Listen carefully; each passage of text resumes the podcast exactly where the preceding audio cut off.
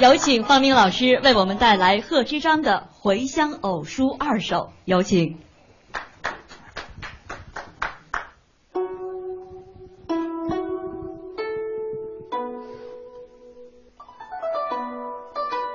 少小离家老大回，乡音无改鬓毛衰。儿童相见不相识，笑问客从何处来。谢谢谢谢方明老师，请方明老师留步。同时，我们请上刘凯老师。刚才两位老师为我们带来的是两首古体诗哈，我们在这里面想请教一下方明老师，在呃朗诵古体诗和现代作品的时候，会不会有别样的一些感受？我们在处理方式上是不是又有所区别呢？应该有些不同。古体诗他写的时候呢，呃。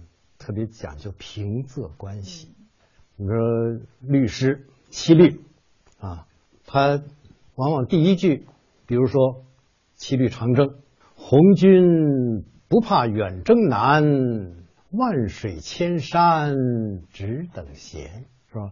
前面红军这是平声，应该把它展开。红军是吧？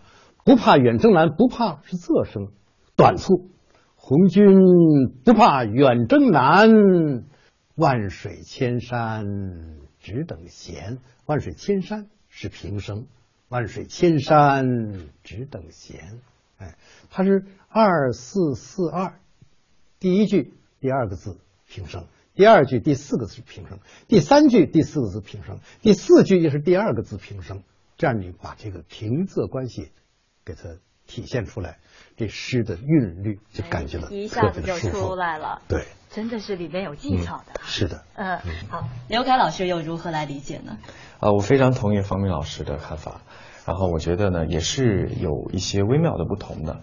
但是从大的角度来看，呃，把握意境，还有历史背景以及他所要表述的内容，呃，去深究其其中的一些要害是更关键的。好，谢谢二位为我们带来的精彩，谢谢二位，谢谢，回来就坐。